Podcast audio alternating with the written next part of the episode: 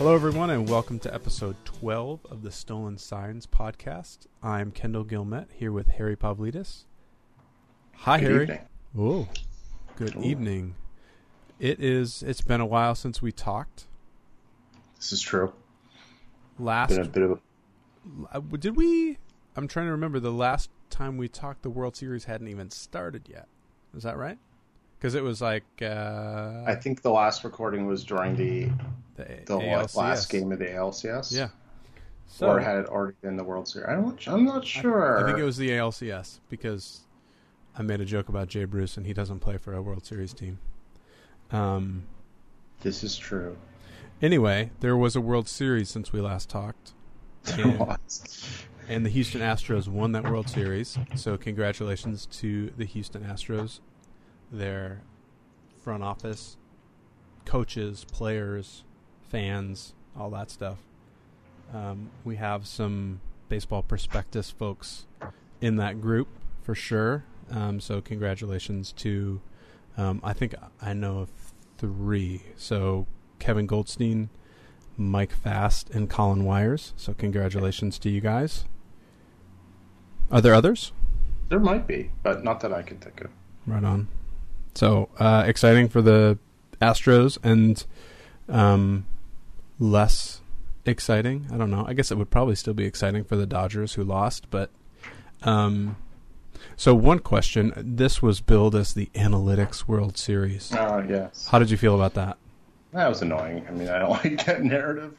Um, I mean, because what, what what was last year's team? I mean, last year you had two teams that are Right, You know, heavily the so- same. Yeah, Cleveland, you know, and you know the Yankees uh, probably have the largest analytics department, unless the Dodgers have grown to exceed them.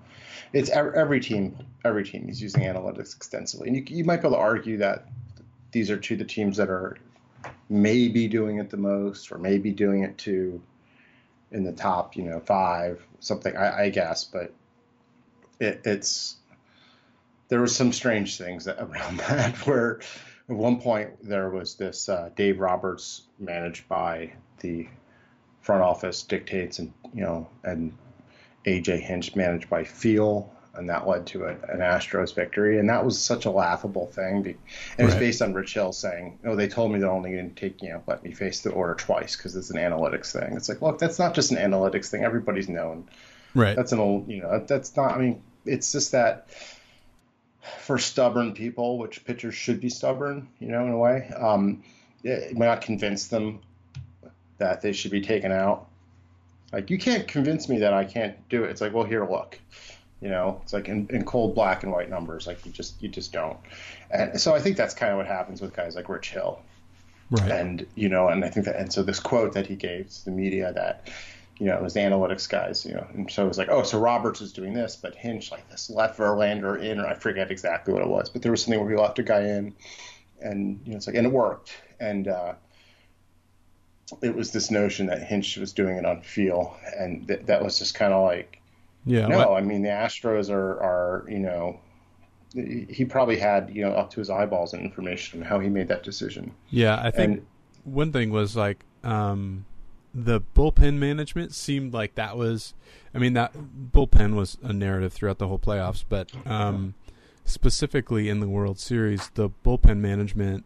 I think a lot of people felt like Hinch was, like you say, like playing or you know, like putting guys in based on feel or based on like his perception of how they would perform, whereas Roberts was kind of going by the more you know analytic the the book um, on you know bringing this guy in I- or what have you. And, There's no basis for that, just pure speculation and narrative stitching. right, and and it, it was just interesting because it's like, well, he's. I mean, we talk about this a lot. You know, it's all information, and so yes, some of it is, uh, you know, is based on analytics, and some of it's also based on you know you talk to guys before the game, and the manager he better know what's going on, and he better know what you know who's looking good, and who Mhm. trust his pitching coach and his bullpen coach and all this stuff. He's he's got to factor all of that in, and, and if you if you just manage, um, you know, by the analytics, so to say, that's I mean, you're going to get. Mean, the analytics Crushed. are never are never so cut and dry, right? Yeah, so right. There's always like this: the manager is making a decision based on all the information he has available, Yeah. and maybe managers these days, as Jared Diamond tweeted today, that are you know much more compliant about executing a front office's plan. You know, there's somebody like to kind of set, you know, to kind of go on a tangent for a second. There was this whole, why is Dusty Baker starting this pitcher, not that pitcher? You know, there's Dusty. I'm like, you think, what, what is this notion that the, the playoff started, the playoff rotation is dictated by the manager Right. sitting with a pencil in his office? Like, no, it's done as a collaboration between a whole bunch of stakeholders, including the manager and the pitching coach, and they decide together. And you know, it's, it's going to be the dynamics will be, vary by by front by uh, organization, but this notion that it's the manager sets the rotation and stuff like that's like no, you know, they they really don't. You know, within the game, they're making more decisions. You know, it's like that, that they're running in the game Yep. but a lot of what they're running in the game is based and informed on what they've been kind of directed to do, and perhaps that's true to an extent. But I don't think you're just going to have these guys who manage to a program they haven't bought into. Right. I mean, and that's that's why front offices bring in managers, or they want to go with their guy, or what have you. Oh, they yeah. like they want somebody that they can work with, and so there's a good working relationship. And the days of um, the manager kind of being this authoritarian, if they ever existed, are you know thirty years ago. You know that's that feels like you know like Earl Weaver, and I don't know the dynamics of the front office back then, but like I would have no, I don't know. Maybe well, the guys that are like, re, like considered, who are probably considered authoritarian right, in current standards, would be like Tony La Russa. Uh, but that he would also he was like the first manager to have a computer, you know, one of the first, you know. Yep. So it's like, it's like eh, it's you can be totally old school, salty, and and have an iPad with information, and meet with the analytics staff, and and have a general manager who's very focused on those things, and you still have to be.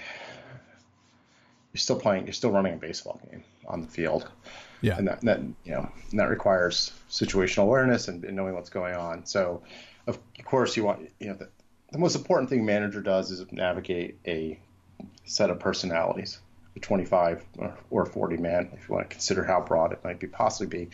You know, managing all those people as you know as people, like getting them through the travel and the year and their personal lives and, and the rigors of baseball right, that's probably the number one thing they do. And then you then you have to have then they also have to be really good at managing their coaching staff and, and all those people. One of my And- favorite things about um, playoff baseball is the coach hug.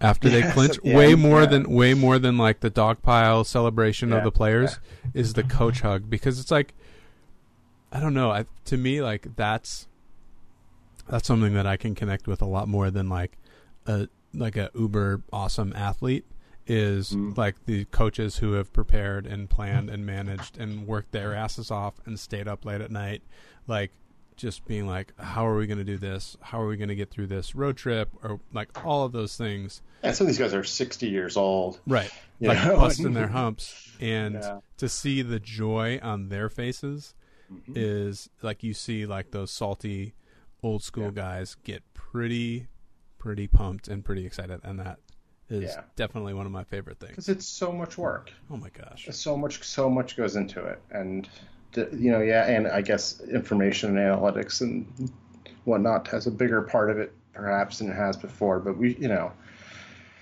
yeah, if, this year's was the Analytics World Series, it was just it was the most analytically oriented World Series since the last one, right which exactly was the most analytically oriented World Series since the last one, which was the most analytic. You know, it's just uh, you know, it just it's all just part of this evolution of the game.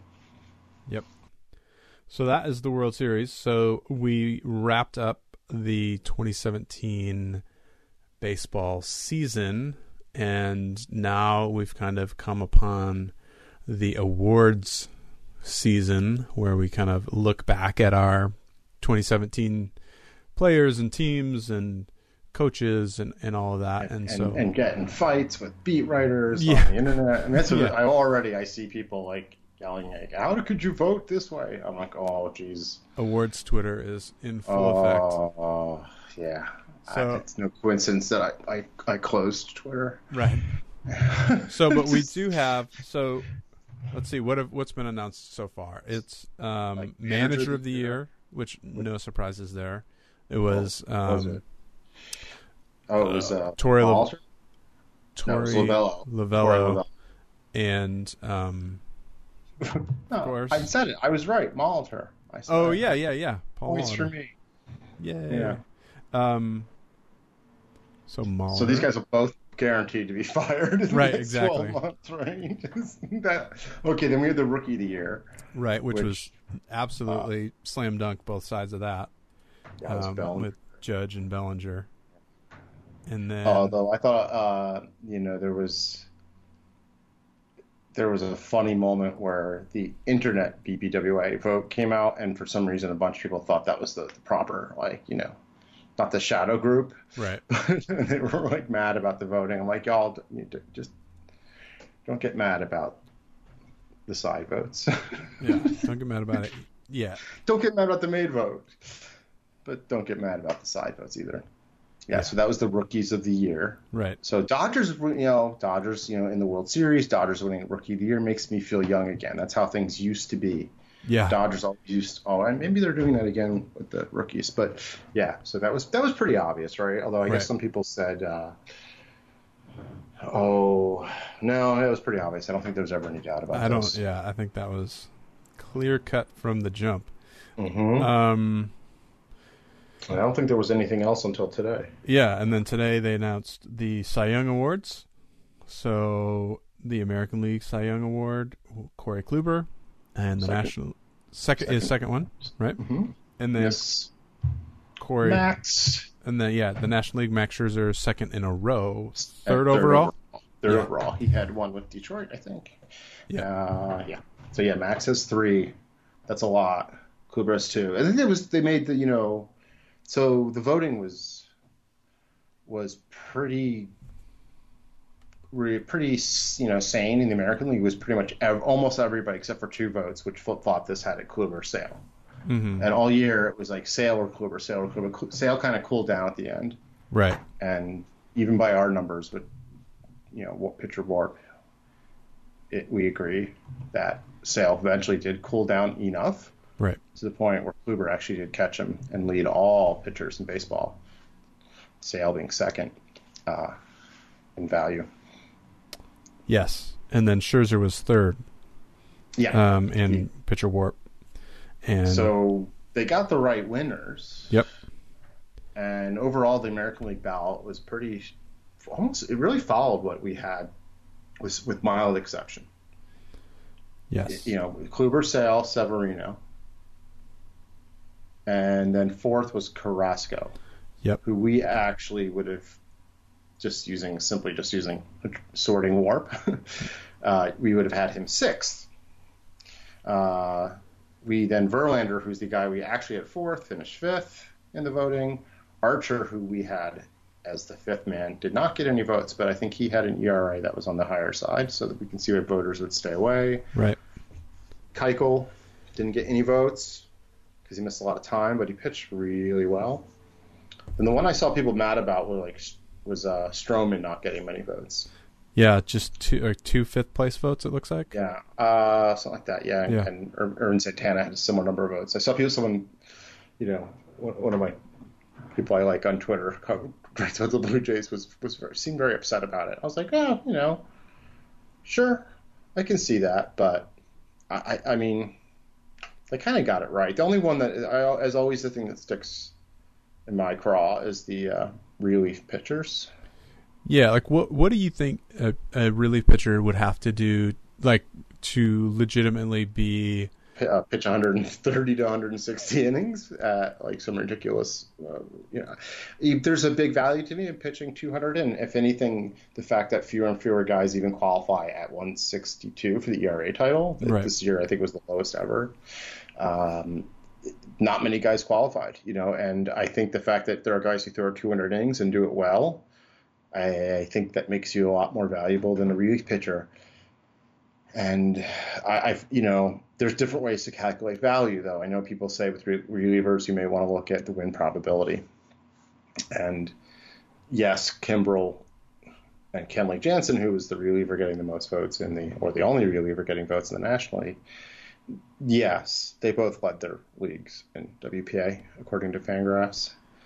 Um, but I'm not sure how important that really is in evaluating how good a pitcher season was. Because if you're taking that into account, Ryan Tepera would be fifth in the AL. And I'm not sure that's i I'm not sure people if people are going to say, well, Kimbrel deserves it because you know the win probability, the leverage in situations. It's like, well, then if that's really so important as to outweigh a whole ton of starting pitchers, like Kim- Kimbrel was like 50th and Jansen like top 70 in, in win in wins above replacement Yeah. for us, which is a lot. I mean, you know, but there are other relievers around that area. But you know, you look at win probability, you know, it's interesting, the American League. This is from Fangraphs. It's Kimbrel, Kluber, Andrew Miller, Sale, Ryan Tepera, Alex Claudio. I mean, it's like, okay, yeah, sure, I, I see it. Okay, I, I hear you. But you're also, the fact that a guy like, you know, Joe Smith is right next to Ervin Santana. It's like, okay, so we're not saying that Joe Smith deserves to get a, a, fit, a down ballot vote, but well, Irving Santana does. Ervin Santana. Then okay, why does Kimbrel get a you know? Our, our, our colleague Dave Brown, actually the only baseball prospectus person on the vote, put Kimbrel third, which was kind of you know, like okay, maybe he's voting WPA. I don't know. I have to ask him, but uh, it's like that's like the one guy who I would think doesn't fit on the ballot. It's the one guy. It's like the one guy who got votes Yeah. I don't think should have gotten Yeah. them because there's only you only get to put a small number of guys down, and there's I have a real hard time believing, no matter how great a closer you are, that you're more valuable than almost every single starting pitcher. Right. You're one of the five most valuable pitchers in your league. Like, those as a guys are all reliever? dudes through 100, like 80 to 210 innings of good baseball. You shouldn't be getting votes over them. I, you know, I can understand maybe some, maybe you're more important than the team's number two pitcher, or maybe we can have that argument. But I, I have a very difficult time saying that there's only a handful of guys who are really freaking awesome in a given year, maybe 10, usually just three. Um, and to say uh, to say a relief pitcher who works 60 innings is one of those is, I think it's dubious. Yeah. Yeah, I mean I I tend to agree and I mean I feel like if if there's a performance that's just bananas like you know like no runs allowed like you know you know what I mean like Yeah, I know. It would have to be dramatic something of, uh, like kind then, I mean, if a guy's that good and can throw that many innings that well, then why isn't he a starter? Like Yeah, if Kimbrel was good enough to be a starter or had the stamina to be a starter to work those innings, he freaking would. yep He's great. He's nasty. You don't want to see him in the ninth inning, but he's only going to be able to work certain you know amount of opportunities, and just to see him placing up in the voting ahead of like you know Archer and Keuchel. Come on, you can't tell me that those guys weren't more deserving of, of a Cy Young vote than Kimbrel. They just I'm, I'm like I'm sorry, those guys were much more valuable pitchers, yeah and there's many many others right you know. But other than that, uh, and understandable stuff like Keuchel didn't throw that many innings, and Archer's ERA was high. I think it was over four. So he, his DRA is like over a whole run lower, you know. So he really Warp is gonna. So I'm not too surprised that he didn't get votes. Um, other than that, I thought the American League was kind of fine, you know. The one guy who gets screwed by this whole process was you, Darvish, who we had in the top ten. yeah no votes in either because he yeah he moved. switched leagues Poor guy. Poor Yu Darvish we'll be But saying yeah, we'll be saying that until he signs his yeah. next contract right Yeah, no, we're not going to be saying that the next next time we talk about Darvish. We probably won't be talking using the word poor nope in any way. Uh, but meanwhile, over in the National League, I think Kershaw got too many votes. This was not Kershaw's best season, probably his worst season uh, uh, since he was a rookie. You know, so he Yeah. still ended up in second place, which I felt was, uh, you know, understandable. Yeah, I mean, guy- still Clayton Kershaw, but I agree. Like, Still playing Kershaw, yeah, absolutely fantastic. But I think a lot of it was on reputation and, and Dodger Stadium stat lines. yeah, I'm not Um, not surprised that he got um, a third and a fourth place vote.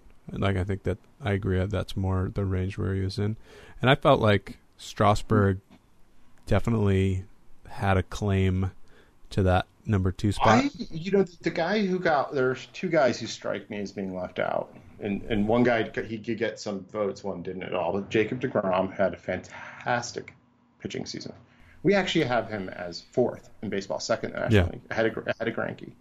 So if you're just used to wa- WARP rankings, it'd be Scherzer, Degrom, Greinke, and Aaron Nola, who got not a single vote. You know, so we we, we thought he had a you know, so he this is a guy who we think was worth five and a half wins. And the you know, so the next highest non-vote getter was Archer at 5.1, and I, I don't see why Nolan didn't get any votes. Didn't he? I think he had sexy stats. I don't know. But then Strasburg, Gio Gonzalez. I think the voters were right about a lot of these guys, but Samardzija got no votes.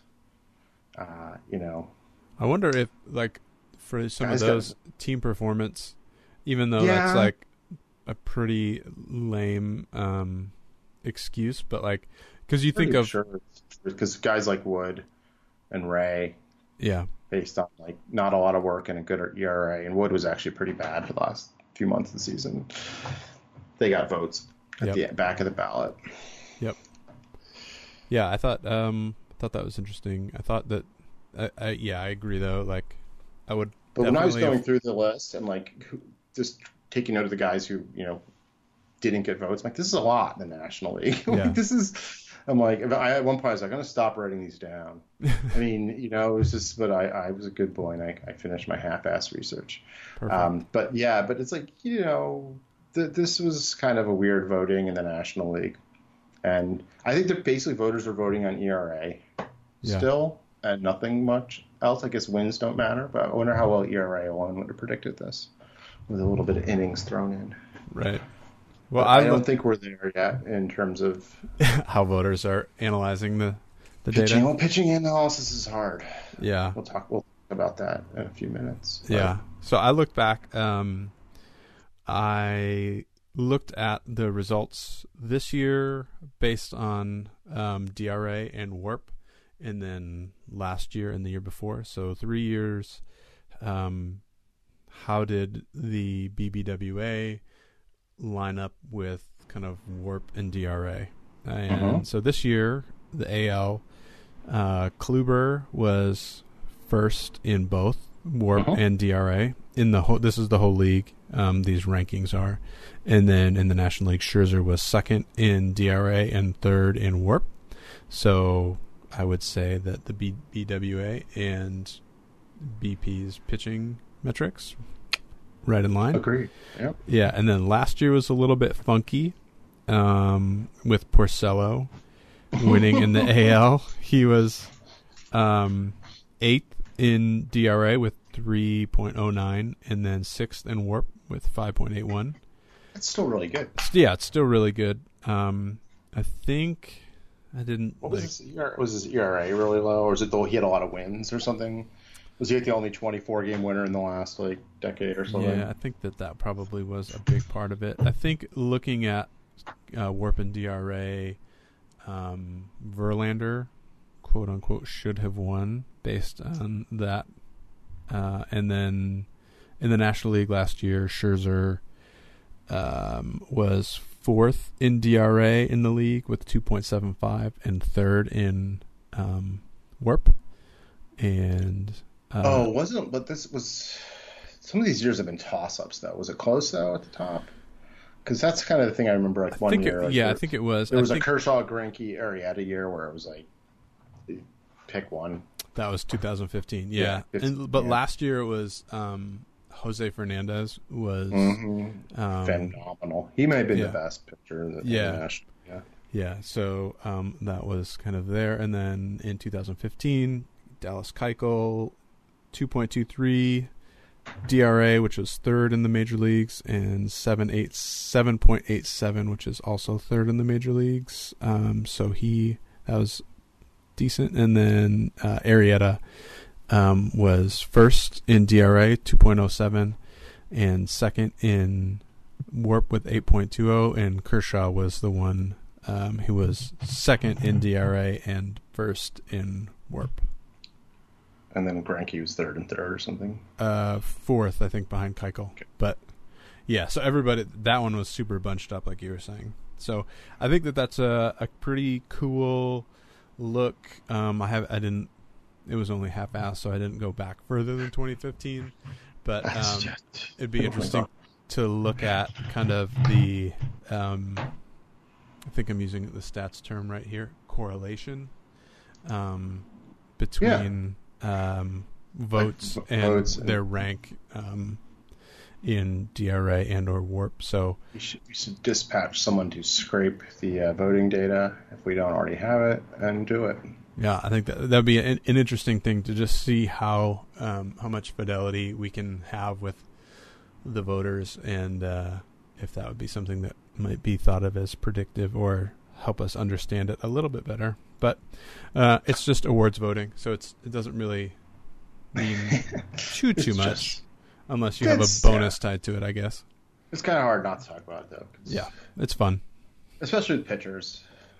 That's you know Cy Young. I'm only, I, am gonna have it. I probably have an opinion on the Cy Young, and I don't know. We'll see if I even have an opinion on the MVP vote when that comes out. Yep. I might not.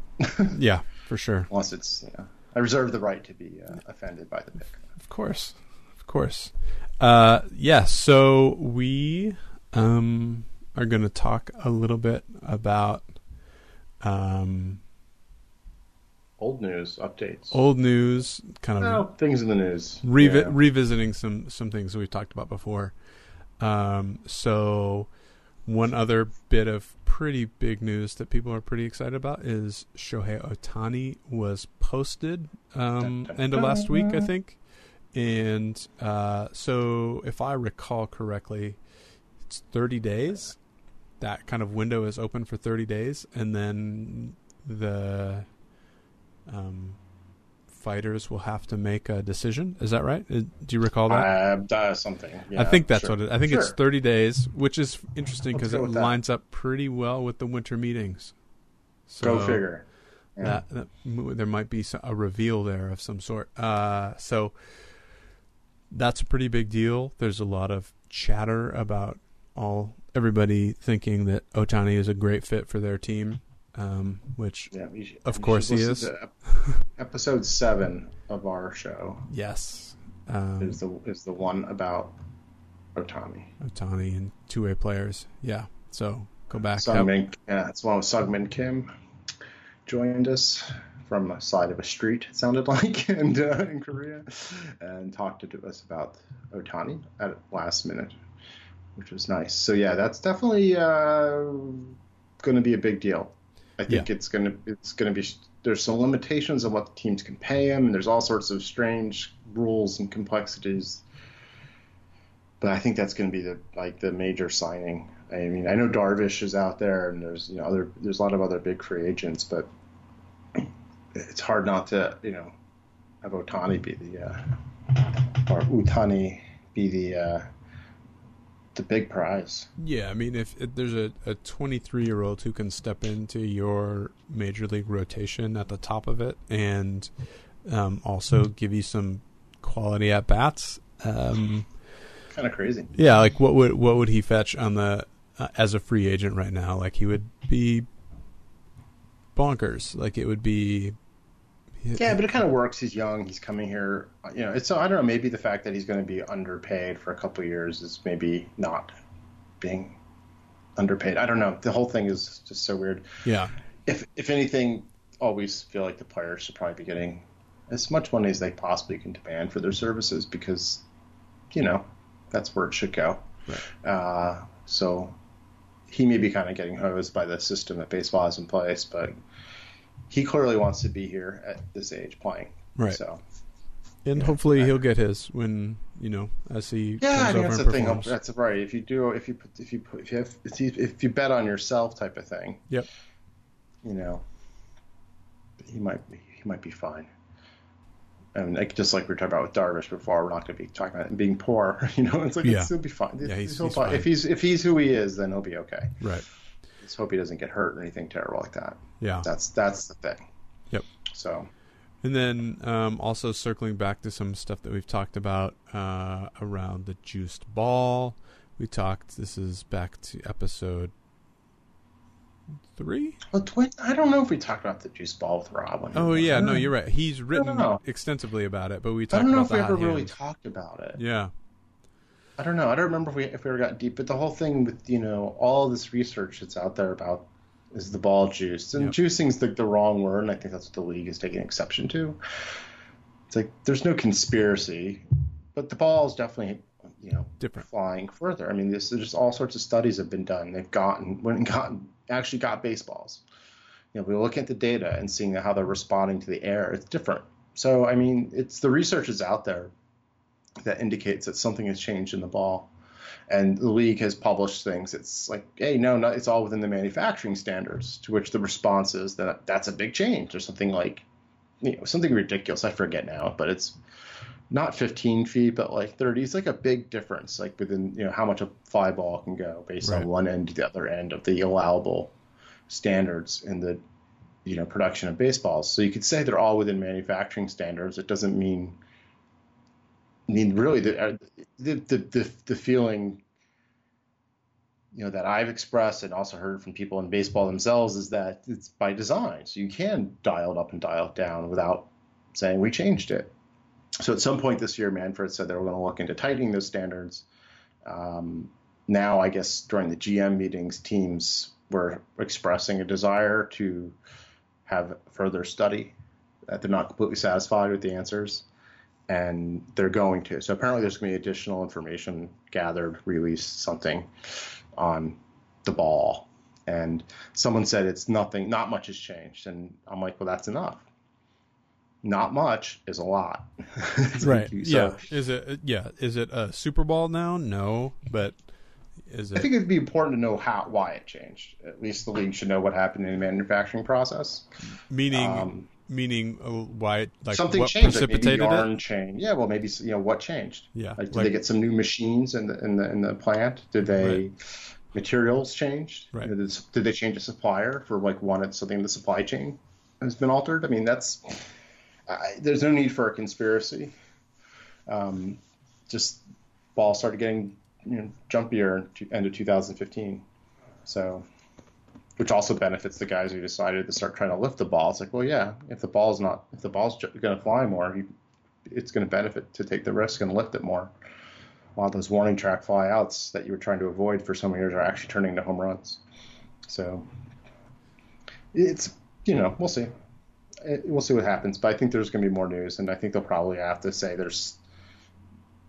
They, they really, I think, have the duty almost to say to, to go as, as best they can to figure out what the cause was, instead of trying instead of trying to deny that something changed. 'cause Right. And- something changed. Do you feel like they'll publish it? I think they should. I don't know if they will, Right. but I really think they should be transparent about it. Yep. I agree. I agree. All right. We will be back after this. And um, I'm going to vent about Harry- the challenges in my work. Harry's going to vent a little bit. Um, if you need to vent at all, you can hit us up on Twitter at stolen underscore signs or email us stolen underscore signs at baseballprospectus.com. You can find us on iTunes. You can rate and review us there. Please do so. Um, and uh, we will be back to hear about um, pitching stats and struggling. Yes. Leaves seen through my window pane remind me that it's time to move my life again. November sun is felt by none. A chilly breeze has blown my thoughts to what's to come. All right, welcome back, and we are going to talk a little bit about some pitching stats that um, Harry you've been working on. Can you maybe tell us what you've been up to? Sure. Um, so I've been working on this stuff for past week, three weeks, I guess, basically since the season ended. So two weeks, I guess now.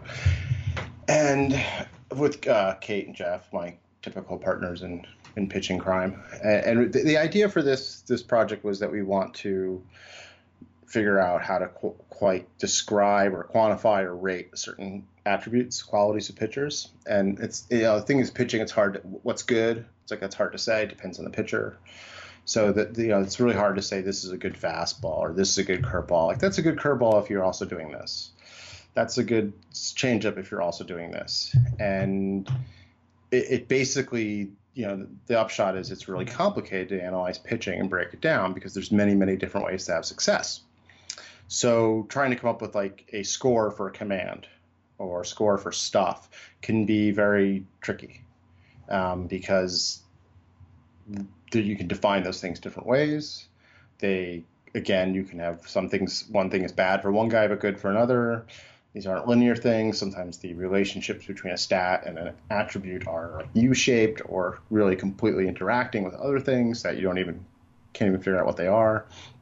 So it's just kind of a hard place to, to do things, but it's very rewarding and very fun because what we want to do is be able to say, you know, this pitcher is good good stuff, good command, good stamina, or has a deceptive delivery. Uh, you know, just basically a handful or so of descriptive things so that you can understand the kind of the gestalt of a pitcher like at a glance. And this would be something that goes on player cards or in a book. And then you can also have a number that's like this guy's a command score that, that's made up of different components, and you can look at what the components are, and and it's really be really cool. Um, but it's extremely difficult because everything has to pass the sniff test.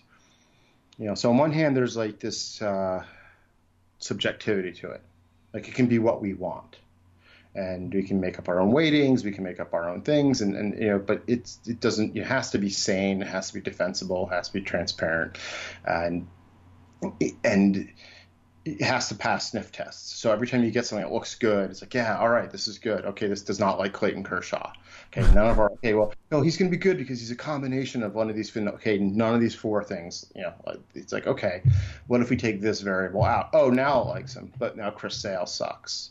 Okay, Right. so that's a problem. So you have like this this constant iteration of, you know, here's an idea, test it out, see if it holds water. Yeah, see if you can come up with a way of handling it, and then you know, usually at that point you can throw it away or put it aside and try to think what to do with it. Um, so for stuff like power, like is he a power pitcher or is he a good stuff pitcher? Like I didn't basically it's gonna be really hard to grade stuff. It's gonna be easy to grade a guy if he's a power pitcher. That's a much more objective and clear thing to do. Grading stuff is going to depend on things that are we want to keep these things mutually exclusive to some degree. So if we want to have a, stat that's about or a metric that describes how uh, deceptive a pitcher is, or how much he changes speeds, or how much he uses tunnels, well, his arm slot and his release point are a big part of that.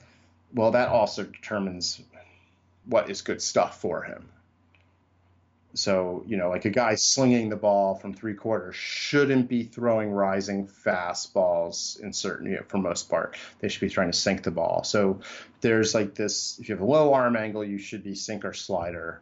If you have a high arm angle, you should be change up fast, you know, change up curveball or fastball, excuse me, fastball curveball. And, you know, but then again, a power slider is really important. And what, what's a good slider depends on your arm angle and depends on what your other pitches are.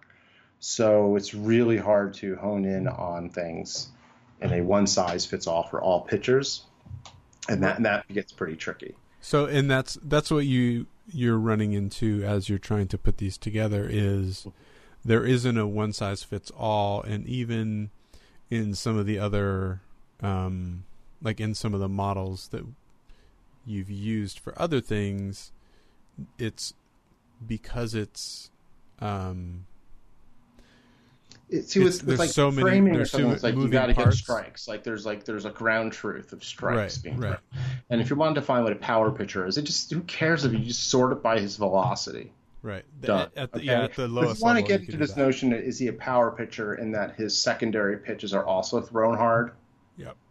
Uh, so he's a power slider as opposed to a soft curve, or if he has a curve, it's a spike curve. Uh, you know, and he throws high in strike zone. He likes to try and get outs with. You just come up with what the stereotypical things are for what a power pitcher are, and you can make that definition, rate guys and what they are, come up with some way to weight it, whether it's subjective or okay, let's make it what what correlates or work mix together in a model to how it relates to strikeout rate or deserved run average, whatever. You know, so you can come up with some hook to create a weighting that's objective enough where you're not just you know so taking a stack of baseball cards and, and lining them up the way you like them. Um, but on the other hand, if it's not much better than just a simple ranking of their velocity, then you know, whatever, you're not really doing much. So that that that so power is not too bad, and if you want to make it a little more refined and descriptive, that's cool. Stuff is really hard. Deception, like sometimes it's very important to have a consistent release point. Sometimes it's better to have a varying release point. So when, when is it good? When is it bad? So it, it's like instead of trying to make it good or bad, just tr- trying more to make it. This is how he does it, Yeah. and It's- try and separate out these things into categories without having 50 categories. Yeah. And when you're doing this, are you um it's based on is it based on the results or is it it's based on No. measurement? It's just based on like Yeah. measuring This is like avoiding the pitch use of results. Okay. Right. At the pitcher level, like at the at the at the population level, we're saying, well, what does this does a fastball that moves like this does it correlate overall with strikes? We ask questions like that to the data, but then it's really how you slice and compare the you know and not slice so much, but mix variables and how you model those. That that it gets really hard. But we don't want to use pitchers' results so much. Right. At the end, you want to look back and say, yeah, these shake out with results. Like we don't want to have guys with good command scores Walking always everybody. walking lots Yeah. of people. But I'm totally fine with the fact that we have a command score for a guy like Wade Miley that's really good, and his walk rate's a crazy high last Wow. year because you know things happen. Like your stat will occasionally, and like there's reasons. Like I think he gets you know. And he gets hit harder, you know, and things like that. So he pitches like Dallas Keuchel. He pitches low and away from the zone. He doesn't have the, he has very similar stuff. You know, he's a lot in a lot of ways he's similar to Keuchel, but he'll, you know, he doesn't seem to have the right quite right approach, or he leaks into the strike zone too often, or he just got kind of unlucky. Yeah, it's hard to say. Um, so the guy just has, you know, just a crazy bad walk rate. Then you look and say he's never had a walk rate that bad. So sometimes when you have a stat that says this guy doesn't look like the stat line he put out, but you know, eight of the other guys I looked at, you know, eight out of you know nine out of ten guys, yeah, yeah, it jives. But with one guy it doesn't. Well, you know, what does that tell you? Is your stat bad, or is there something interesting about that pitcher? Right. Could be So- could be variance based on the year, could be um For me, it says that Miley is like a guy who's on the market for nothing right now, yeah. and he and he shouldn't, and which is exactly the, the, the Orioles just let him go. Yeah. but I don't think that was. I think he's worth more than that. I think there's bounce back potential. I don't think he's going to be his you know back to his prime. I'm not- not saying he's going to turn into Dallas Keuchel by any stretch. He's not as good a tunneler. You know, he's not, he's easier to see. Yeah. Um, so maybe that's why guys are laying off those same pitches and, and kicking Right. walks or Yeah, forcing them up sense. into the zone where they're hitting him hard. So Keuchel is you know is a better pitcher because he has other attributes that are better that Miley can't quite get. But I would think Miley should improve, and the fact that he's out there.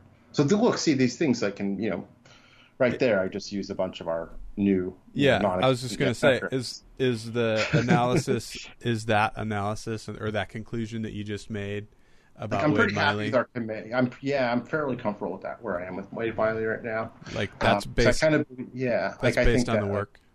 Yeah, Yeah. um, because com- what we did with command, I think, worked. What tell what about that? So Can you we go through do, the we did- process? we ended up doing. Um, we we probably had like five or six big pieces that we wanted to consider putting in, and a couple we decided just to put aside, just not do them yet. Um, and then one turned out not to work. We didn't understand why, so we t- took it away. So we ended up leaving three things in.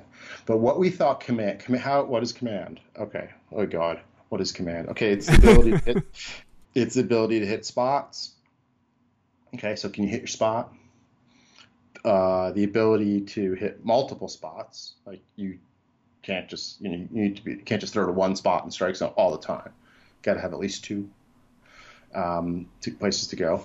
Uh, oh, let's see. Stay stay out of the middle of the plate. You know, right. Work on the corners. Work on the edge. Work on the edges. You know, don't come too far into the zone. Don't go too far out of the zone either, um, where hitters can just spit on everything. Um, be able to command both sides of the plate. Uh, be able to make X's on both sides of the plate, move the ball on and off. What does that direction. mean?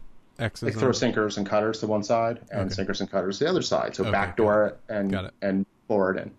So the making X's is a kind of a thing that is important.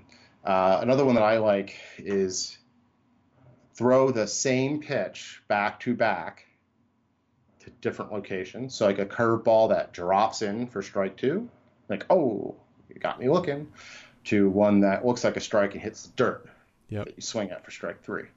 See, if Verlander does that, and I'm like always like that's that's command.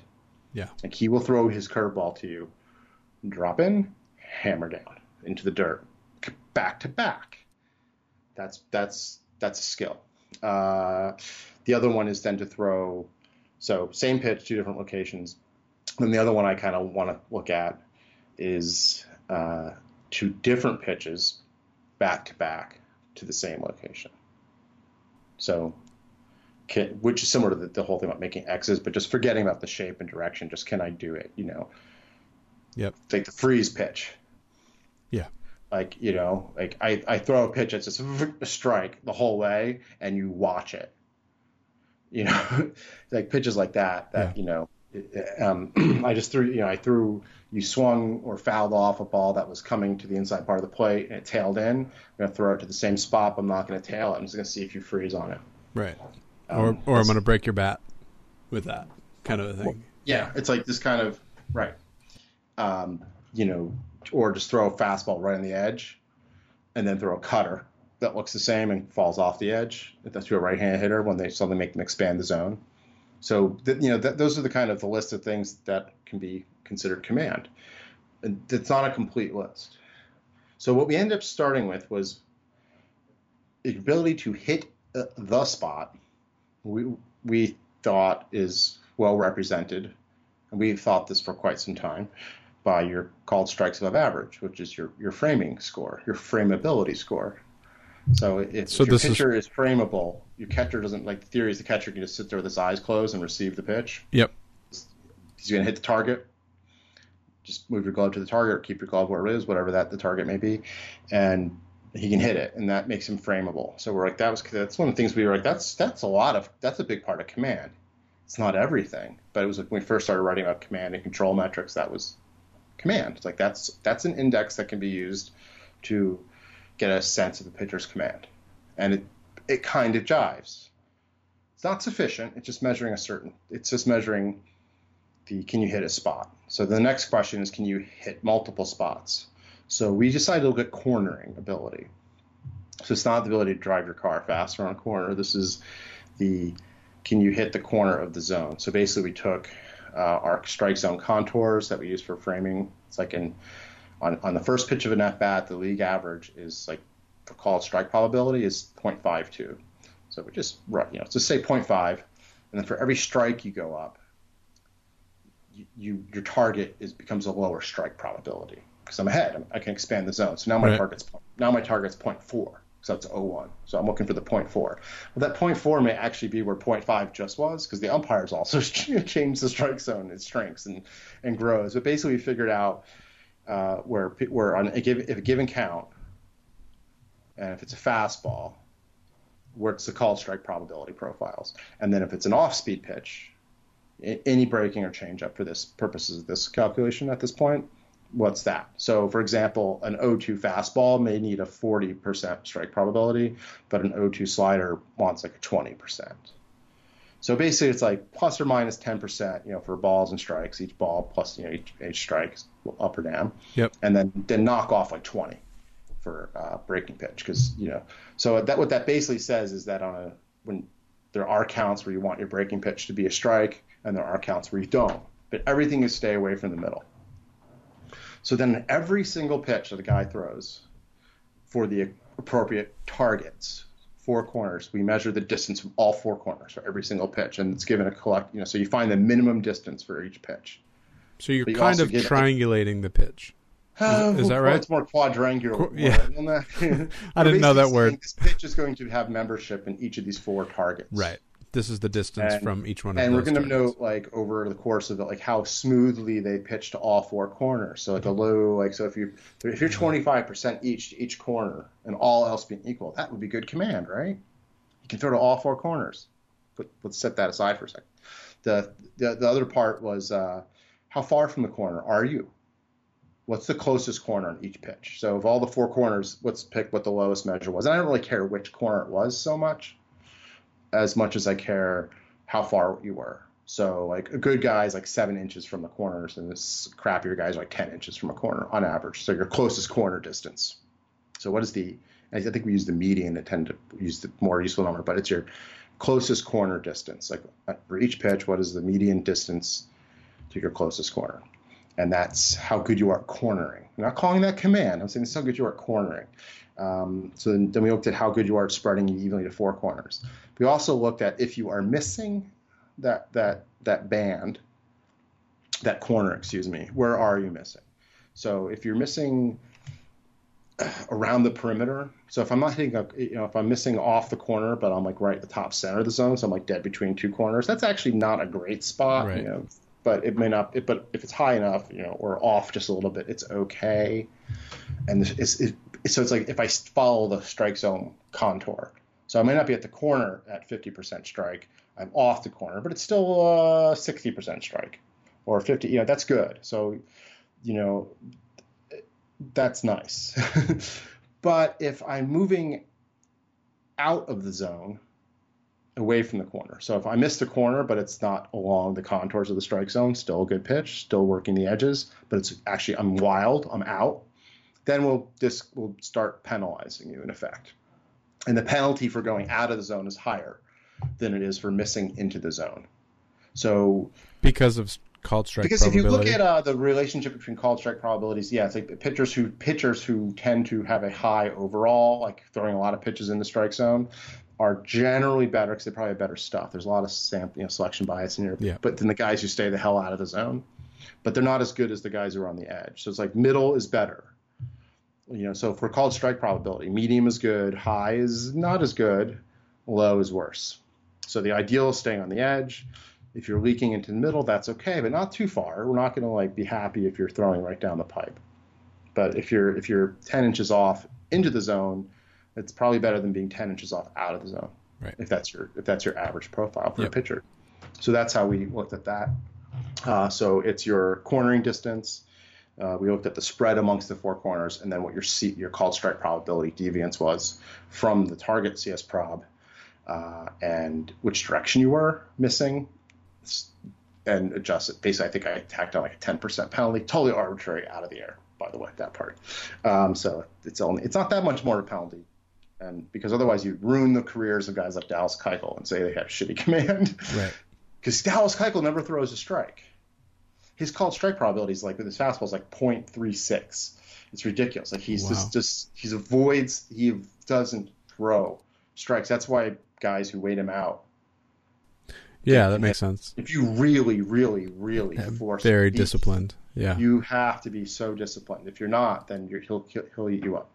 Can you talk about the the last thing that you just mentioned? Um, Well, there's an important point. The, the the four cornering thing, the ability to spread the ball evenly around four corners, turned out not to be a sign of good pitching. okay. all those things I just talked about, all of them are good for your walk rate. They're good for your deserved run average, and they might either do nothing or slightly help your strikeout rate and home run rate. Like these things look to be associated with good pitching. The four cornering, the evenness of your distribution to four corners, like a big net is the wrong direction and pretty strong. Like what? Like these guys who who have all the other things about their command look good, but they go to four. But you know, so it's like when we took that out, like everything made more sense. Is that because um, it's too all over the place, I or it might be, I don't know, or we're not, you know, is the inverse true? we. I, I, I think I, I don't think we're finding something that violates the conventional wisdom here. I just don't Yeah. think we found how to measure it yet. yeah. So what we stuck with is your called strikes above average, your corner distance, your called strike, and your called strike probability direction change basically from the ideal, and just eventually came up with the you know what we think might be the right weightings, and we'll, we'll actually be really clear about what these things are when we, when we publish. right. because we, Definitely we should be. We want people to take this stuff and go and find a better. I mean, this is you know, we don't know. This is what we're going to use. Um, it's like you know, it kind of worked. Like if I if we have this back to 2008, this is totally based on PitchFX data. Okay, so if I take back to 2008 and say if you threw at least 2,000 pitches, that's basically a starting pitching, a partial starting pitching season. I mean, there are guys in this list who have 12,000 pitches, 20,000 pitches for Kyle Busch, 25 for Danny Haren. But okay, so the the best command scoring, the guy who so it's called strikes above average, you're, you're, you're, and you're cornering basically. Mm-hmm. Okay, how good are you at making a frameable pitch, and how good are you at working to the corners in the safe part of the strike zone with that very detailed definition I just gave you guys? Yep. But just we're just gonna call it those things. Number one all time, quote unquote, all time since 2008 is Jamie Moyer. Believe it. Okay, Jamie Moyer has the best command score. Now after him, Livan Hernandez. After him, Mar- Mariano Rivera. So he's under 5,000 pitches. Uh, the next guy is Jorge Campillo, but only 2,500 pitches. I'm not sure, you know, if that really tells us anything. Uh, Mike Mussina with only 3,000 pitches. So let's just stick with the guys who have like 9, 10,000 pitches Yeah. At least 5,000, let's say. Okay. So at least 5,000. It's Moyer, Livan, Mariano just under there. Pettitte, Carl Pavano, Kyle Hendricks, Zach Davies, Mark Buehrle, Derek Lowe, Kyle Lohse, Dallas Keuchel, Danny Haren, Kevin Millwood, Tommy Milone, Thomas. Milone, Josh Collmenter, Bartolo Colon, Jason Vargas, Roy Halladay. May he rest in peace. Um, those are guys who we score as having really, really good command. And the, the best seasons with at least uh, just 800 or more pitches. So this will catch some relief pitchers and some partial starting pitching seasons. The best year we have for a partial season command scores belongs to Tom Glavine, followed by Moyer, Kyle Lohse, Buehrle, Livan. Some of these are like the years where the framing ranges were a lot wider Yeah. In baseball, so we may have to go and adjust the, the scorings in some of these things. But the guys who keep showing up are like Mariano, Moyer, Livan. Guys you'd expect. Uh, yeah, it seems to work. And then it's like the guys with crap command are like, you know, early career Jeff Samardzija, um, Pedro Strop. I was just gonna say all, every freaking year. Um, you know, like it just so let's go look at the career ones. This will be fun. Mm, scroll, scroll, scroll, scroll. Yeah, Stropey. So with guys like you know Ryan Pressly is the lowest command of anybody on our list. It's going up the list. It then goes Strope, Godley, Lidge, Venters, Kip Wells, Adam Ottavino, Henry Rodriguez. Like he's in the bottom ten. That's good. He's also like top three in our power. So that gives me confidence that we're somewhere right. Right. So with command, I don't feel like we have any major violations. I mean, I'm looking at the bottom of this list. I'm seeing Carl Webster and Edwin Jackson. I, you know, I'm feeling okay. Right. It's the murky middle that we call it. I'm always like, I'm always posting like in our chats, like this is the murky middle. Guys were kind of, you know, middling, like dead zero. Jerome Williams and Will Harris, Clayton Kershaw, Felix Hernandez. Now these are career numbers. So mine, some of these guys, their numbers have gone down. Like hmm. basically, it looks like your command improves through your 20s and then starts to go down. So for the most part, some guys don't quite do it that way. But it, you know, there's some weird ones in there. You know, like where I'm not 100% like convinced, but Yeah. using that definition. And I think when we start showing their ability to go back to back with pitches, like actually do a trick with your pitch, not just hit these four corners, we'll get better. Yeah. But I think this one, I think this one's going in the right direction, and it's kind of stable. So we're kind of like, you know, beyond some of the mucking around the weightings year to year, uh, doing some tuning over the last decade. You know, can't use the same weights over a decade. Baseball's changed. Uh, we'll we'll tune these in a little better and make it more useful across time. You know, me going overall here is kind of on not quite justifiable, but it's Right. pretty sane. I think Gives gives a This- good glimpse though. I think yeah, I think it's Yeah. pretty safe to say that you know Mariano Rivera Good command. absolute wizard of command. Yeah. Jamie Moyer, tremendous command. It's like yeah, well, you know, but and the fact that newer guys like Hendricks and Davies show up, Yeah, exactly. really, like okay, uh, we're we're kind of on the Pedro. Pedro has a good score. God, man. So that that's kind of where we are. Command is pretty close, and that'll probably come out first. Um, for stuff, I think we're going to bail on the whole idea of having a stuff grade and just go back to a power grade. Mm-hmm. And then um, probably two things about release points, but like maybe like one your consistency, and another is like how weird your release is, like how unusual it is. Like Kershaw being straight over the top, Yeah. it's very unusual. That's that's an extreme. That's as extreme as a guy throwing submarine. Right.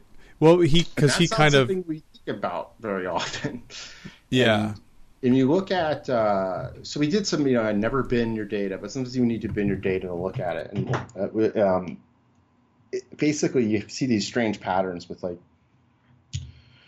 depending on your arm angle, you know, like it's like these S shapes in terms of where like the distributions are of like different metrics. It's like, you know, it's like your whiff rate's good for like a curveball, like either a lot of movement's good or very little, like on break on the breaking pitch spectrum. It's like, you know, there's a certain sweet spot of like maybe a short cutter is good, and then in between there and a good slider, it's kind of not so great, and then gets better, you know, down to curve. It's like but it's curves can look like sliders, sliders can look like curves. There's like probably there's all these. So I even tried things like targets. So what are good combinations of movement targets? So that may, that didn't work, you know. So stuff is going to we're going to sort out I think more stuff on like arm angles and deception and funk. Uh, figure out where changing speed fits into those things, like changing speed within pitches and changing speeds between pitches are two different things. Right. And I almost feel like changing speeds with your fastball is more an aspect of command than Yeah. an then- aspect of then- deception. yeah. It's both, but yeah. So that's why it's hard to make these like you know. Hard to separate out all of the different. But it's worth doing because because, like if so we do many. it, it'll be cool, right? It'd be fun Yeah. to publish this stuff. But also, this the whole exercise of trying to do this stuff is tremendously fun, like and and very very informative and enlightening, and learning things about pitchers as I go. Like the whole Wade Miley thing. Right. It's like I'm fascinated by Wade Miley right now. like, that's not that shouldn't be. So You just Uh, like but the- I, I, I'm like, he's my bounce back pick for next year. I'm like, he's gonna be a bargain. Like he could be a bargain. Now, he'll probably go and suck terribly. I mean, but I'll be embarrassed by that. But uh, I think that something in these numbers tells me that he's not as bad as he looked. And I don't think that's crazy. Even if you just look just at his numbers, he's not going to walk five guys per nine again. Right. Like that's unlikely. He's due for a bounce back, and I would say he's probably due for a decent sized bounce back. But again, these numbers are like to, to go back to the point. It's like we have to pick a definition, and Yeah. So right, wrong, or different go down that path, and, And keep what see, works. right? Yeah. Yeah. Yeah. like so with so we feel good about command, hmm um, power, stamina. I feel good about are my stamina grading. What's that one based on? Just like pitches per six day period, pitches per game, uh, things like that. We didn't add things in like ability to sustain velocity late in games, but stamina, I can actually pull it up and tell you. that would be that'd be a cool addition. I would think. Yeah, I mean, so it's like, Like basically Verlander most, probably like, uh, yeah, and it's not going to take into a yeah, totally. Um, once we add an ability to sustain velocity, it sure will. It is uh, let's see, you're you're basically okay. So six day, so take a moving average, six day window across the entire season, Yep. just over and over and over again of your daily pitch pitches per game. So starters end up like at 15, relievers at like 10 or 7. So that's one. Days of rest. So that's uh, actually it's square root of your days of rest. Worked out better. So that, you know, six day moving average of how many pitches you throw per day. Uh, your days of rest. Plate appearances, batter space per game. Is that per game? Let me see. Pretty sure it's per game. But yeah, so like how do how much yeah how many batters do you actually are responsible for in a given game, and those actually end up being even weights once you've already scaled them to z scores on their own. Uh, so basically, add them together. Really subtract you know days of rest you want less. Yep. So um, you, you that's so it's minus your days of rest score, and you end up with a fairly reasonable set of numbers. That let me tell you, I can actually just quickly rerun this same report. and sort it.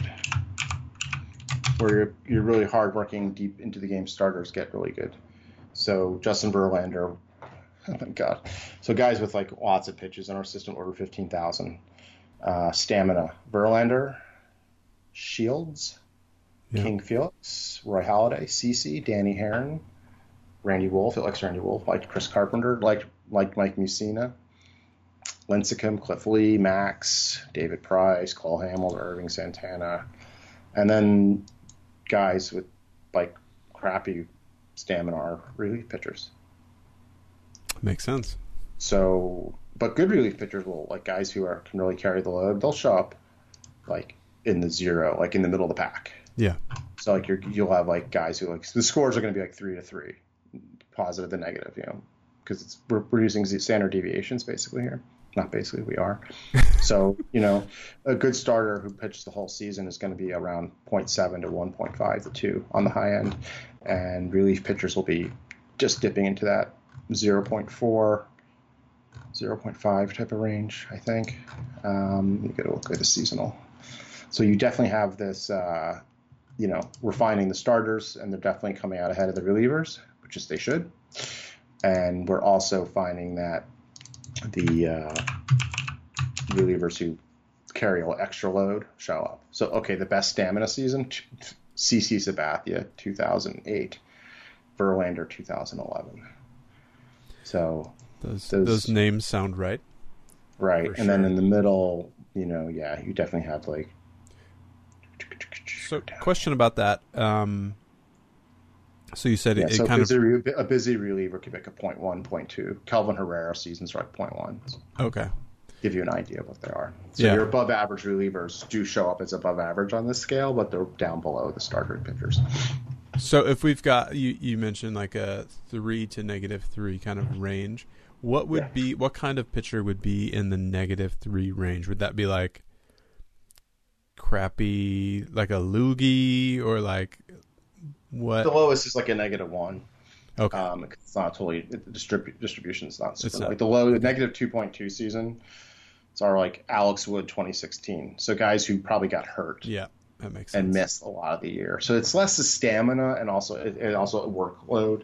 So if Michael Pineda 2014 very low stamina score, probably because he had a huge amount of days of rest between games and things like that, uh, he may get a little help if we you know fi- fix his. Uh, well, I should point out something very important about this in a second. I will, but if we fix for like sustaining velocity, we use all your innings and pitches thrown through all professional baseball in this. So if a guy like so Oh, you can get a good stamina score and only have pitched five games. Because we know that you did well in the minors. Right. You carried you know, you know how much you threw in the minor league. So like Lucas Giolito, we've like been able to already identify as, you know, he carried a big workload this year relative to major league pitchers, which showed stamina. And you saw in the games he showed up for in the major leagues, he pitched like six, seven innings each Yep. time. Yep. So, okay, cool. So we realized like right away that we had to include minor league data in this. Like, how many pitches did you throw in the minors? Right. So it Matters. It's, it's like it's like you were working in AAA. You weren't you weren't on vacation, and that that that made things suss out much better. So command looks good, stamina looks good. I think we'll be able to put a power score that's good. Um, Got to figure out like a tunneling thing, and a release thing, and speed changing, and then a, something about your breaking pitch characteristics that grade them out beyond just being thrown hard or thrown with big break because big break isn't always better. I mean, I've seen some good things done with stuff scores, you know, Yeah. uh, but they make assumptions which don't hold out upon further investigation. So it's like you can't say like, the more movement is better. It's like it's not true. Well, it's Uh, kind of like the same thing with tunneling too. Like a tighter tunnel isn't necessarily better, right? Like it, it all it all depends. Well, All- yeah, exactly. All of this And it's like, and like, but may, you know, maybe the reason that a guy like Kershaw can be successful with a huge amount of movement on his curveball is because he's straight over the top, and that there's any angle on that thing, you're going to see the hump, or you're going to be able to pick it up. But it's because he's straight over the top, and the, the spin is exact mirror of his fastball spin, and you can't tell the difference between which direction they're spinning, just that they're spinning around the same axis. Yep. And some of that the release point stuff that you're talking about yeah. is So going yeah, to exactly. Gonna Like, help. his curveball like may be prototypical for over the top guy, but it's not the type of thing you want to try and get if you're throwing from a three quarters. You better have some second. You better have a second plane Right. of movement on it. Otherwise, it's just going to into the zone. I mean, that's the thing. It's like that shape is good for Kershaw. Do not grade other pitchers' curveballs on that shape. Right. You, the guys who throw the nastiest curveballs are throwing 85 mile an hour spike curves that move just more than a slider. Then you have the ones that like the Jose Fernandez, he rest in peace, his and the Jose Berrios and the Yu Darvish slider. Those are disgusting lateral movement pitches. You know that lateral movement is not always a good thing. So it's like, oh, how hard are you throwing it? So it's a lot of data to wade through and figure out just to understand it before you start modeling it. Right. And it's full of contradictions, full of contradictions. Right. Based based on all of these other factors, so you kind of have to try and figure out the definition of the thing you're trying to look at and then try and cut the data or get a- access the right It's so data important to to start with a theory. yeah and everything is we start me and Kate and Jeff like we and we talk to other people, but like we're the core on this. We we we we, we bash out like basically we are going to basically say this is how baseball prospectus values the following skills and defines them. and that's And they're Kate- going to be Kate as close Morrison to being as conventional. Yeah, Kate Morrison and Jeff Long. Sorry, um, it's going to be as close to conventional wisdom as possible, but they're going to be incomplete. There's going to be this or that. You're not going to like that or this thing. There might be an arbitrary weighting here or arbitrary factor there, um, but that's okay. You know, one thing I've found and over the years in like providing data to teams and they talk about using data in this way is that they're like it's okay to have a uh, a subjective starting point of we want our guys to pitch. Let's look for pitchers who pitch like this, and let's rate out guys who we think could be this, this, or this. Um, and then you get better and better and better, and can split out different pitching styles and start rating guys based on he'd be good with this style, not that style, so so forth. And that's ringing very much in my ears these days because it's like you have to start with you have to make you have to pick something and go and go after. it. It's like we know this is going to be wrong. Yeah, that lead leads me to a question about like opinionated um, software, I guess, or um, statistics or something. Like as you as you're coming up with this stuff, like you have to start from a point of view and like the thesis, like you're saying, or the hypothesis, thesis, what We start with a theory, a theory. There you go. Start with a and then we develop hypotheses based on that theory. Okay, yeah. So And then we and we interpret data based on that theory. That's a very important thing. Is that we we try and evaluate the data in the structure that the theory creates, and if the theory doesn't handle it, you have to go back and adjust the theory to be able to account for that kind of data information. So on one hand, it's like yes, you start with this theoretical point of view and you drive drive with that with the intention of going back and changing that driving structure. w- informed by data, In- by like informed by the results of your analysis. Informed by informed by a this is kind of a thorough, disciplined exploration of the data. hmm Like we're going to ask these questions and follow the answers, but not by our not, not by our nose. Like if we don't understand where something's going and we don't understand what it's telling us, we have to we have to figure out how to accommodate that or punt. So like the four cornering thing not working out, like we could not accommodate that in our theory. So we don't know if our theory is just total trash on that point, or if our measurement is the wrong measurement. Uh, we could not figure it out. So we found that it weakened our results. That it's something that we have to deal with and figure out because according to our theory, it should be important. But without it, we were able to accommodate it. But our theory, as far as we believe, has been chopped off with something and left with part of it, and that's not super comfortable. So, but geez, that's just the way these things go. Right, because and this is this is true with all of the statistics that we have is well maybe not all of them but um is th- they're kind of evolving living breathing things Yeah. right? So one question about that that I mean, that's science. Science is like this isn't science, okay? Like, but the kind of the scientific method is like basically you have a theory, you develop hypo- testable hypotheses, and you test the hypothesis. I'm not saying anything like outside of like the norms of what we've been taught the scientific method here. yeah Um, but it's iterative, and you're constantly dealing with ignorance. You're constantly confronting your own ignorance. So, you know, and that's good. You should be finding things you don't understand. Because if you're just finding stuff that you constantly understand, then you're not doing anything. right you need to You ask should be better constantly finding stuff that's confusing you and ask and making you change how you change change things. But you have to process it the st- structured way. Yeah. So, question. Um, so let's say DRA because it's handy. Um, it, it has evolved over time, and so if I see somebody has like if I see okay this year Kluber had a 2.05 DRA, last year Rick Porcello had a 3.09 DRA. Those are using and correct me if I'm wrong, uh, those are using different underlying methodologies, or no? the methodologies are the same. If we change the methodology for DRA, we go back and recalculate it for every past year. Now, the models and the weights and the exact way things get spat out does change year to year, but that's that's part of the methodology. Like, Okay, what's, yeah. it recognizes that the, the league changes year to year. But no, no, no, no. If we changed DRA after 2016, we went back and re- republished the numbers. So Okay, so people love that. yeah, yeah, that's that's kind of my question. Is so so if if we These are living documents, people. Um, we- like framing change, like there was a change to, I think like five players had like a, a significant change in their framing values because all the data was republished from August, and we re- we reprocessed it and redid it, and it happened to impact like five guys. And you know, customer notice like Brian McCann has one more win in WARP or one less, whichever direction it took him. As a, he was like the biggest hit. right, He's like, "What'd you guys break?" It's like nothing broke. Like this is data based on the best information available. And I was like, "Then "Tell the customer it's going to change again too."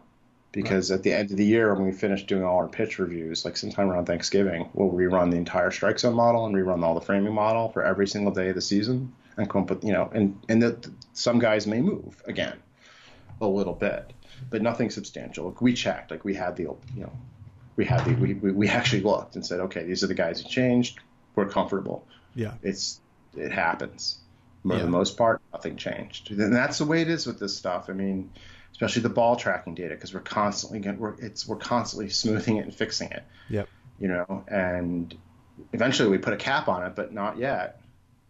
put a No, cap on it, yet. meaning It's done. Like Yeah. it's not. We're not going to go back. But if we learn something new in 2020 about framing and go, we're going to go back and change.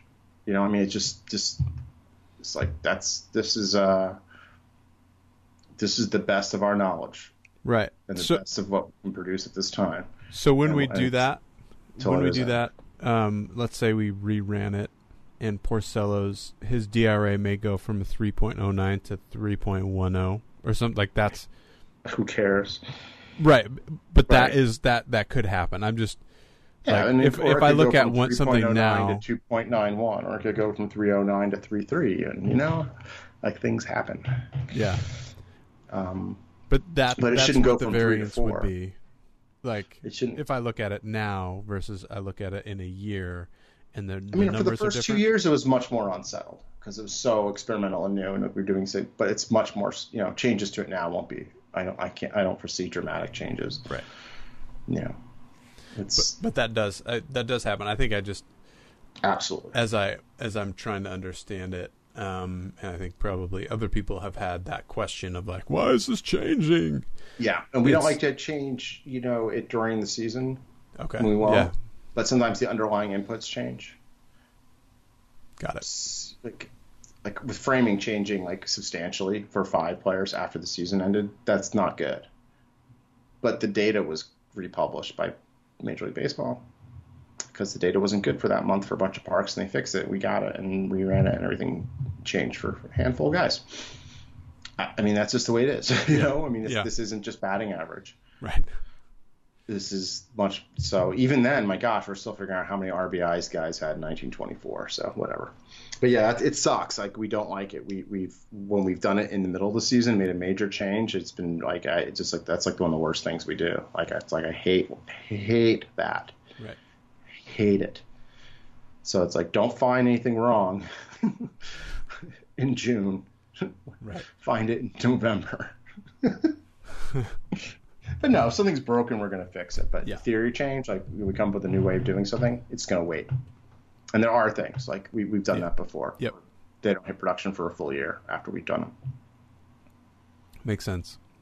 Mm-hmm. I think that that's those kinds of things are when things are um, more complex and outside the grasp of, of the the normal fan or the reader of baseball prospectus or something like that where they they don't necessarily know how all the inputs are um, constructed Right. for DRA or whatever understanding why I think is It's, Um, it's really hard, and it's also you know, so it's not just that you know, it's it, it impacts different audiences different ways. It's confusing to readers, Yep. and that's bad. That's just bad. That's just, that's just not being good to our readers to change things.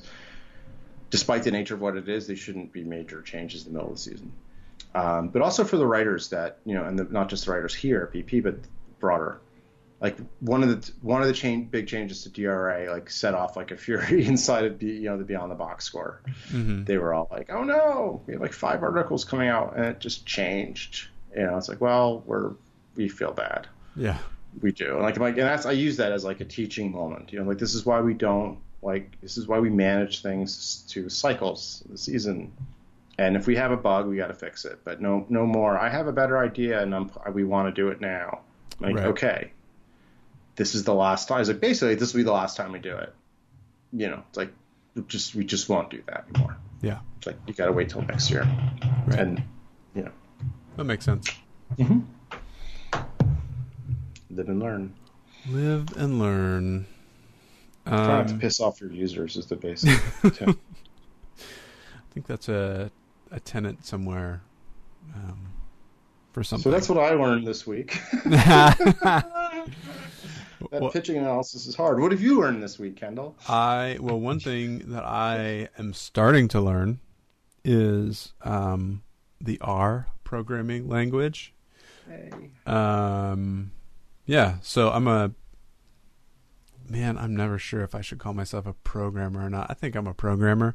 Um, I can write, I want to be a developer. yeah, developer, something. I don't know what I am. Um, but I know how to write some code, and I'm learning how to write some more code in R, and um, it's pretty cool. I want you to help us make sure that we produce data visualizations that don't suck. yes, that's that is the idea. That is what we're going to be shooting for, and um, I might learn something along the way, which would be pretty cool. Yeah, Um, then we'll then we'll say, you know, we shouldn't have done this in R. Let's teach Python. yeah, We'll do so it there. Then we'll go, no, we shouldn't have done it in Python. Let's do do it in something else that I haven't thought of. strawberry rhubarb pie or something. do all, something like that. But no, yeah, this is this is going to be good if you do that. So Yeah, I'm working on it. I'm uh, I'm currently working my way through um, I don't know Codecademy or something like that. Um, we'll see how that goes. I don't know. It's cool. you have to re- report back next episode. That's right. Um, yeah. So that's that's kind of what I'm what I've been learning. Um, Oh, so good. Yeah. We'll probably this work that I'm doing and the work that you just that you're learning are going to converge. I think that's the idea. Mhm. Yep. Uh, yeah. So I mean, my motivation was like, like, oh, geez, I don't want to have to do this. Yeah, See if Kendall, can you- do it. Kendall, it would be really great if you learned. It'd be so good for your own professional development and and, and whole uh, enlightenment. It says here, and uh, really if you love could do that by November 27th, and Yeah. Be sure you pick up these specific and these five portions. things, and uh, maybe you might want to use these as uh, targets for your learning. but you know, these things will come together because a lot of what I was talking with all this pitching stuff is we, vis- visualizing is going to be so important, Yeah. and um, we we need to have standards at Baseball Prospectus for how we want to visualize information, and that since R has become very popular, it seems sense that we get this under control before it starts Getting out of control. Yeah. Or more out of control. more out of control. Yeah. Mm. Yep. So um, that's what I've been up to. Um, and we will be back next time. Um, thanks for joining us again. Yeah. Uh, Stolen Signs. Uh, hit us up on Twitter, stolen underscore signs, and via email, stolen underscore signs at baseballprospectus.com. Um, if there are any questions you guys have, let us know and uh, rate and review us on iTunes.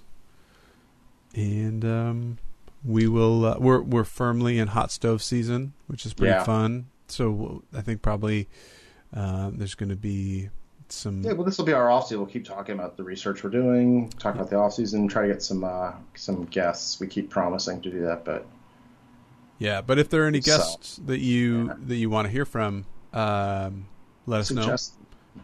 Yeah, and uh, it's off season, so they're easier to book. Right. We'll try and get get some folks on and uh, chat them up about baseball and stats. But until then. Goodbye, baseball!